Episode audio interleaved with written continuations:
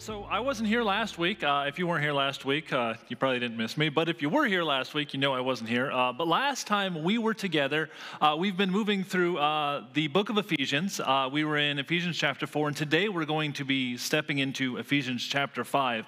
But last time we were together, we were looking at Ephesians chapter 4, and Paul introduces this, this principle, this replacement of growth principle. he says that if we want to see true growth inside the Lord, if we want to see true growth and we as Christians want to become more Christ like, then we have to do three different things. He said that we had to do three different things. He said, first, we have to put off or rip out at the root the thing that we want to get rid of. First thing we have to do is get rid of the thing that we want to get rid of. And then he says, be renewed or focus on God. We need to start learning to focus on God and His Word, to let Him become our source of strength.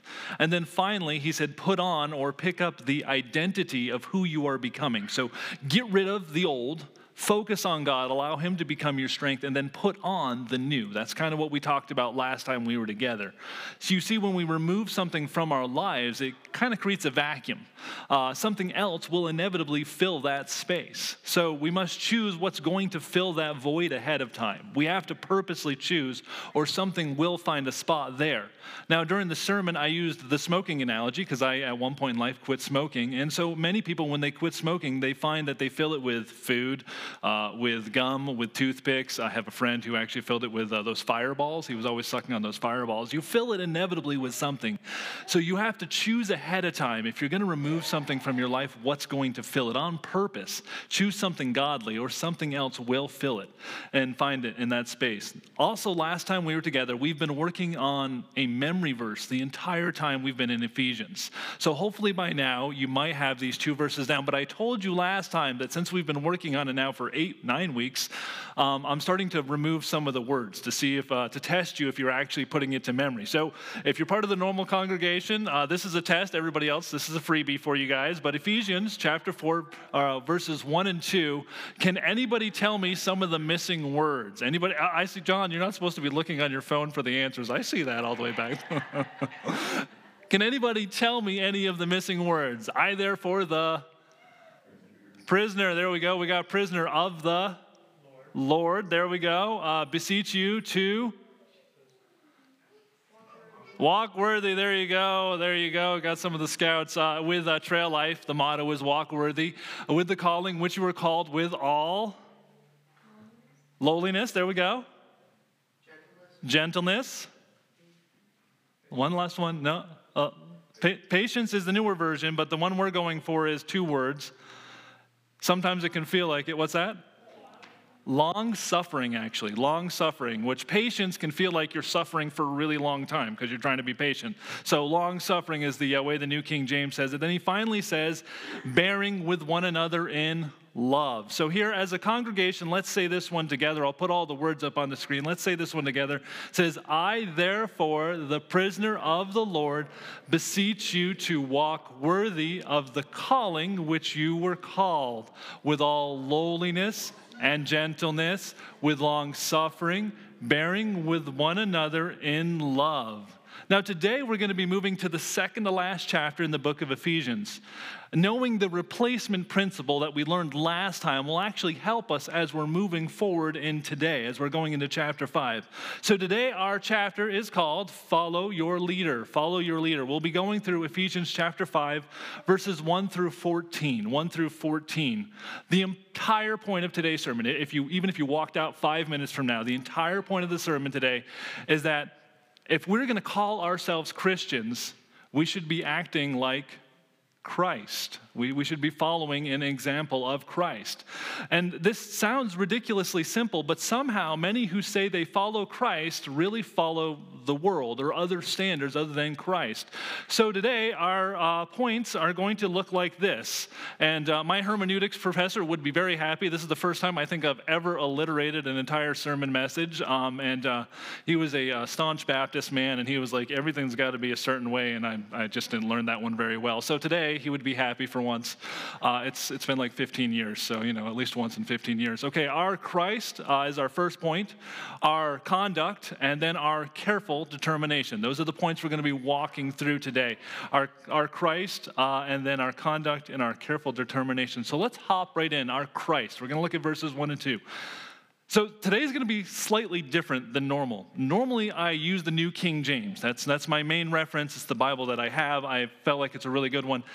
Today, most of the sermon material is actually going to come out of the New Living Translation. The New Living Translation is a slightly more modern translation, and it puts it at a lower, easier to understand level.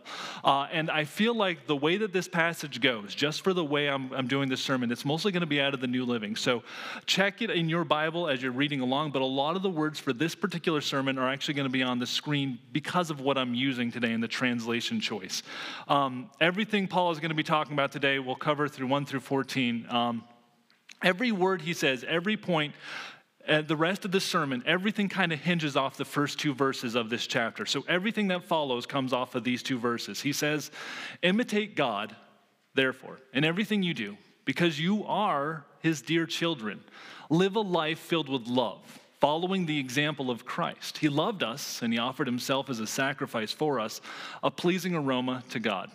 Imitate God, therefore. So last sermon, we walked through several therefores. And whenever we come up to a therefore in Scripture, we're supposed to ask what? What is it there for? We're supposed to ask, what is it there for? And you see it, you always ask, because it's gonna, it's gonna reference what has already come. He's referencing our ability to change from our former selves. Before we knew Christ, we acted a certain way. But now that we are in Christ, he expects us to become a new creation, to act a new way. And that's what he's referencing is that we have this ability to do this, but we have this ability to change. And everything that we do, we have this ability to change in Christ. Now, what I find incredibly interesting in what he says is that we are to imitate God as little children or as his dear children. In all reality, he's saying that we need to imitate God just like little children imitate their parents. So, as adults, um, especially as parents, I can try, and you may be able to as well, we can try to hide a lot from the outside world. We can, we can pretend like we have it all together, like we have regular Bible devotions, like we are great Christians, model citizens. But it only takes five minutes with one of my kids to find out exactly what's really going on inside my house. You talk to one of my kids, they will eventually, they will, they will just tell you how it is. I was reading an author not too long ago. He's a pastor, and he was invited into a home of one of the, uh, the families in his church, and they had always put on a really good act. It was, they were very pious. They were like, you know, we always tithe, we always do this, we live to a certain standard. And he goes over to the family for having a meal uh, with them just to kind of get to know the family better. And he's invited to pray over the meal, which is common in most households. So he prays, and the three year old daughter who was sitting at the table at the end turns to her mom says, What did he just do? Completely giving away the fact that the family was always trying to put on this perfect image. And it was very obvious to the pastor within 10 seconds of being in their family talking to their three year old daughter what the family did and what they didn't do, and exactly where they stood. And unfortunately, or fortunately, children really can kind of become a, uh, a rod that tells exactly what's happening in the home. It's the little children that Jesus says that we are to be like when he said these famous words that you might remember. He said, Then he said, I tell you the truth, unless you turn from your sins and become like little children, you will never get into the kingdom of heaven. Children learn by imitating. That, that's what they do. They, they follow their parents. They look after and they just model after them. They act like those who are they are around. They imitate you, and that's for better or for worse, whether you're a good role model, a role model or not. Children constantly observe their role model. And we're supposed to constantly be observing Christ. In verse 1, that's what he says is follow the example of Jesus Christ. We are to act around like those who we are around most. We act like those who we are around most. And this is why choosing your friends is so vitally important. Who you choose will impact your life in ways you can't even imagine who you hang around with. Outside observers can tell you how much you've been around Jesus and how often you've been in his word by watching your actions and your words. I can watch you and I can see how much you rely on Jesus Christ or you rely on other sources. Just like I can tell what really goes on in your house by talking to your kids. This leads us to our second point, which is our conduct. Our conduct. Paul has just finished telling us that we should imitate God, but, but what does not imitating God look like? Well, we live in America. I think we can all agree that at one point in time, our nation was uh, kind of a God fearing nation. Like, God was kind of centric to our nation at one point. But as a whole, I think our focus, I think we could agree that it's shifted and it's changed a bit over the years. Now, if you made a list of the top three sins that America commits, okay, so if you were saying, you know, what is your, what would be on your list? Anybody, like, you know, as America as a whole, what would you say that America is? Not doing so great in following and choosing not to follow God? What, what would you say one of the sins that's generalized in America? What's that? Abortion. Uh, abortion, okay. Uh, anything else? Oh. Uh, so, okay, so uh, okay, sexual promiscuity. Yep, uh, outside of marriage, absolutely. Okay. Uh, anything else? Yes, sir. Crime, crime. crime okay. Uh, yeah, there's there's definitely crime. Um, anything else? Anybody else? Drugs, okay. Um, if you want to look at these verses with me, uh, these verses say, Let there be no sexual immorality, no impurity, or greed among you. Such sins have no place among God's people. Would you say that these are, common problems that are found in our popular culture even today, if you were reading this list? This is a push in our entertainment that is even in our public schooling that it's okay to do anything you want with somebody that you're not married to. I know this because I, I, went through the public school. I'm a product of the public school. I know what I was taught. That was 20 years ago. This is a complete contradiction to what the Word of God is calling us to as Christians. It's polar opposite. And people say that following God is too restrictive. God, God, I'm too confined in a box to follow God. I, I just, I can't have any fun. You've probably said it yourself, maybe even. All sin is fun for a moment. I think we can all agree on that. But then the consequences come. Growing up in a broken home, my mom and dad split when I was three years old, and my mom ended up remarrying to my stepfather. I know that being a single parent is no fun. I know that having to share custody is no fun. I know that having to pay child support is no fun, but sin was fun for a moment. Paul lists the word impurity as the second part of his three-part list here. And the word actually is the same used back in Leviticus 7:21, which says, and I'll read, it's a little bit of a longer verse. He says, Moreover, the person who touches anything unclean, such as human uncleanliness, and that's where that impurity comes from, is that word uncleanliness. An unclean animal or an abominable, unclean thing who eats the flesh of the sacrifice of the peace offering that belongs to the Lord, the person shall be cut off from his people. Now, the word, like I said, translates from impurity to uncleanliness in the Old Testament. Generally, the idea is it describes something that would actually remove you from the presence of God. The idea is that it's something, an action that would remove you from the presence of God. So you can kind of just say all types of sin as a general filler. Now, the last word on his list is greed. And unfortunately, we as Americans are known across the world for our greed, our insatiable need for more. I need a bigger house. I need more tools. I can, I can, I can attest I need more tools, okay? So I am always looking for something. And unfortunately, my tools are all red. They're Milwaukee. I don't know what color your tools are. Uh, but we all have an addiction that unfortunately we're always looking for more, and, and that's, it's unhealthy. We try to fill a cup that has a hole at the bottom. We try to fill it with more, and it always quickly empties out. No matter how fast we try to fill it, it's always ready for more. And in verse 3, uh, in his first list, Paul centers around our actions and our intentions. But then he actually goes on and he actually creates a second list here in verse 4. And he says that this subject is our word. So he goes from actions and intentions in uh, verse 3. And in verse 4, he says these words He says, obscene stories Foolish talk and coarse jokes, these are not for you. Instead, let there be thankfulness to God. Here again, I talked about that replacement principle earlier. You know, take something out of your life, but replace it with something good. Paul references that here. He says, you know, take these out and let there be thankfulness to God instead of that.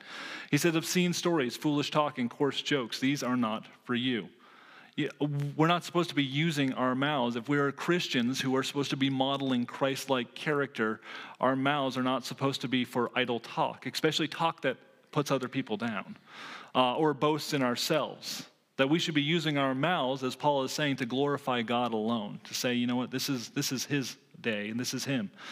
As Christians, we are to imitate Christ. In fact, the word Christian means Christ like ones. We find that from uh, Acts chapter 11, verse 26.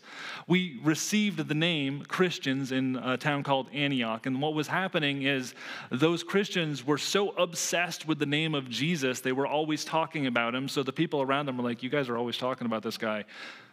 So they just started calling them Christians because that's how they were referenced. And what's interesting is his name was on their lips so much that that's how they were associated. These early church members were so consumed with the name of Jesus Christ that that became their identity.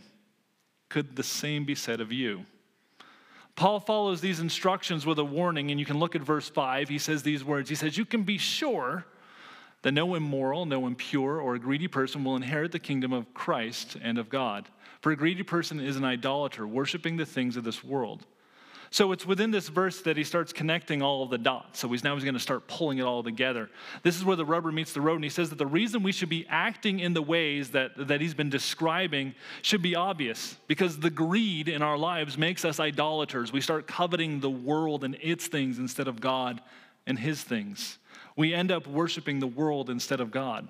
So, if your natural reaction to this verse is anything like mine, and you look at this and you say, well, I, I might think about stuff, or I might looking at stuff. I might looking at different things, at houses. I, I do a lot of running, and I like looking at houses when I'm going down. That's a nice house. I like that that has this.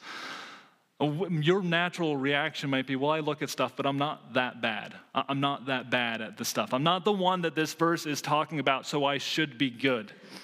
You know, I think Paul actually knew our immediate reaction when he hears these words. I think he must have said these, and this is the way Paul had this all written down is he actually dictates this. So he's, he's talking and somebody else is writing it down, and he probably heard the words out loud, and he probably had the same reaction. Well, I'm not that bad, so I can't, I, I can't be the one that he's talking about. So he puts in the next verse, almost like he read our thoughts. He says, Don't be fooled by those who try to excuse these sins for the anger of God will fall on all who disobey him.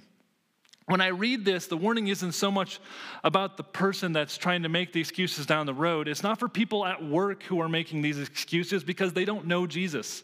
This is for those who know Jesus. He's talking about Christ followers as his core content here. And he's saying if you're a Christian and you're making these excuses, you're wrong. God wants you to come to a different standard. He's calling you to a new standard, so don't fool yourself. The warning is those who know Jesus and make excuses so they can look more like the world around them, so they can be more comfortable. Being separate is kind of fun. I like being unique, but sometimes being unique makes us feel uncomfortable when uniqueness makes us choose a different lifestyle. Uniqueness sounds great in theory. We all want to be unique. God made us unique individually. But when we go against the grain, when everybody else is out blowing their paycheck on having a good time and you've decided to do something else, uniqueness can feel a little bit awkward at first. You have to say no thanks, and it becomes uncomfortable when your friends offer to do something and you're like, no, I've chosen a different way, and you've become unique. Now, this one might be getting a little bit close to the chest, but if you can only have a good time when a particular substance is involved, you might want to relook at your definition of what a good time is. Don't be fooled by those around you who try to excuse sins. Ultimately, don't be fooled by you, is what he's saying. We can fool ourselves more than anyone else because we lie to ourselves and we believe it. He continues on by saying these words. He says, Don't participate in the things that these people do, for once you were full of darkness, but now you have the light of the Lord.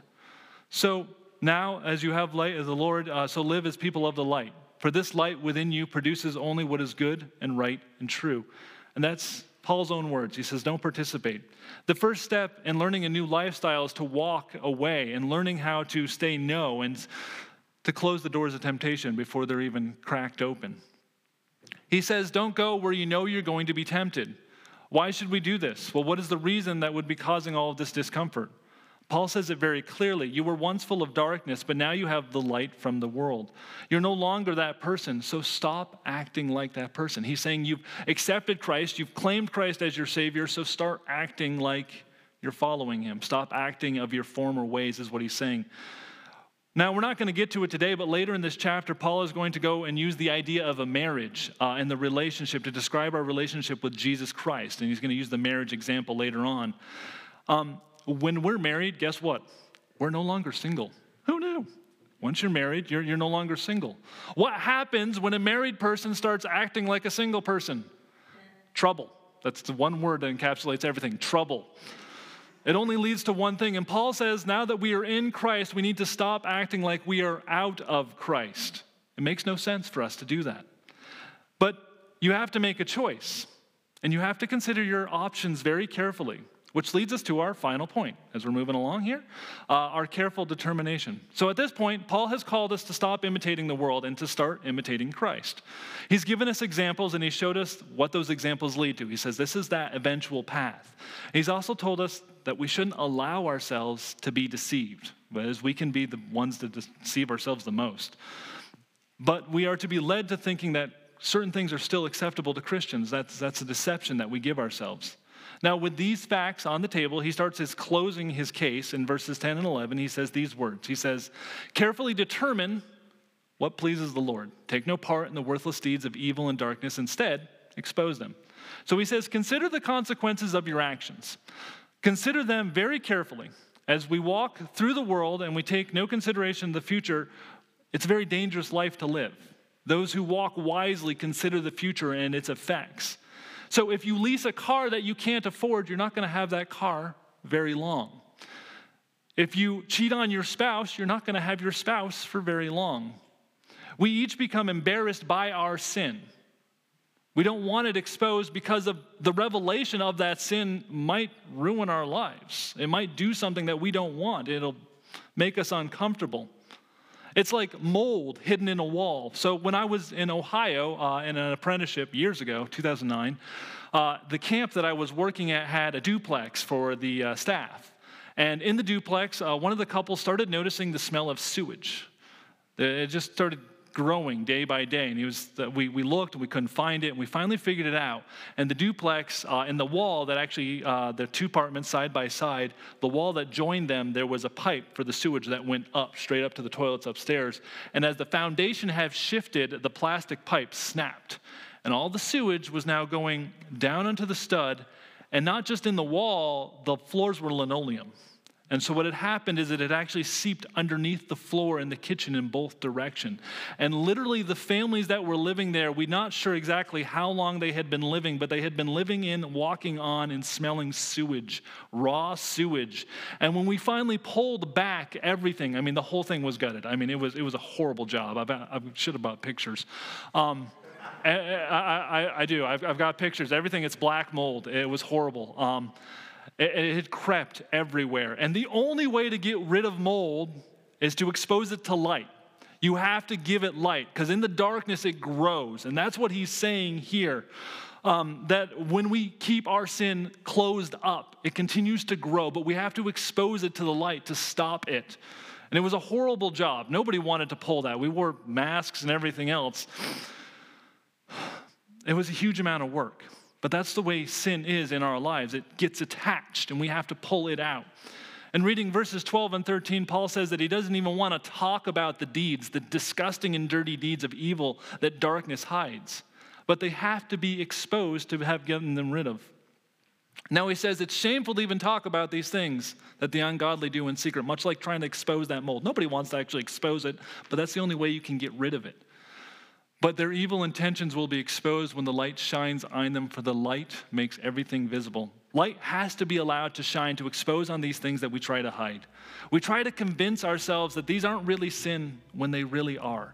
The light of the Word uh, of God is the honest truth, and it brings that light into our lives. If we're going to call ourselves Christians, then we have to be called to a standard. We have to allow ourselves to be called up. If we're not willing to work at coming up to the standards that Christ is calling us to, can we even call ourselves Christians? Paul closes his section and our time with this message with these words. I'm going to put these up on the screen. He says, Awake, O sleeper, rise up from the dead, and Christ will give you light. What he is saying is, Wake up, dear Christians. Rise up from the dead. Walk away from the old life that once held you captive. If you truly are a Christ follower who is trapped in your old sin, you're like a prisoner who's been told that they are set free and the door has been opened, but has chosen to remain inside the cell because that is where they are comfortable. You have been given freedom as a Christian. It's time to step into it, is what he is saying. Today, we've worked through the first half of Ephesians 5. We looked at who we are to be imitating, that we are supposed to be like little kids, watching our Savior and growing in his likeness, to be around him regularly. Because in all reality, you imitate who you are around a lot. And you can't imitate God if you're not around his word a lot, because you're not actually around him and his thoughts and his ideas. We've been warned that certain habits are unbecoming of a Christian, and Paul even listed them for us plainly, and that we're being called up to get rid of the past, to actually rip out the old life, step into the new life, and allow Christ to become our source of life. So I've got two closing questions for the sermon today. What have you been trying to make excuses for? We each do it to some degree. We feel that God is prodding and it's time to let go, and it's time to make a change, but you know what? I'm really comfortable where I'm at, so I'm going to do that tomorrow. Much like the diet that we're always pushing off till tomorrow. Like uh, July 4th's coming up in a couple of months, so I'll just wait till afterwards. We always say the exact same thing with certain sins in our lives because it's too comfortable right now. But tomorrow will always remain tomorrow, and we'll always find another reason to put it off what we know really needs to be done today. And my final question is this He says, who are you imitating? If you have young ones at your house, I have three boys at my house, your actions and your words are going to be reflected in them. If you don't have young ones at home, if someone was to view your private life and to come in and just kind of be a fly on the wall, would they say you're a follower of Jesus? There's an old children's song that you may be uh, familiar with. It says, Be careful, little feet, where you go. Be careful, little hands, what you do. Be careful, little ears, what you hear. Be careful, little tongue, what you say. Be careful, little thoughts, what you think, and be careful, little eyes, what you see. It's a fun little children's song that you may be familiar with that reminds us what we focus on will consume us. So you have to be very careful on what you focus on. So, Christian, my question is what have you been focusing on lately? Let's close in prayer. Father, I do thank you for your word. I thank you for the encouragement. Uh, Lord, I thank you that you're not condemning us, but Lord, you're actually encouraging us to step up to something that we have potential for through you. Father, I thank you that you love us enough to point out uh, the places that we need to grow. And Lord, I ask that you give us each the grace uh, and the humility to be able to step in and acknowledge when we come up short. Father, help us to grow in your love. Help us to love other Christians the same way that you have loved us first. Lord, I thank you so much for the good things that you do in our lives. Lord, I thank you for your word. Help it to be a testimony to us. Help us to remember and to keep in mind what we are choosing to focus on. Help us to step out of the old life and into you. In Jesus' name, amen. Hey, this is Pastor Jake. I just wanted to take a moment to thank you for listening to these messages that we put online. I do pray that these are helpful for the times you just can't be with us in person. I want to remind you that this recording is never meant to substitute God's good plan for you to be in a community of faith where the Word of God is being preached and proclaimed. We are told by Scripture to gather together so that we each belong to a local body of believers where we are being shaped by being known, by using each of our gifts and walking faithfully in God's Word. So thank you again so much for listening and growing with us. I hope you enjoyed today's message.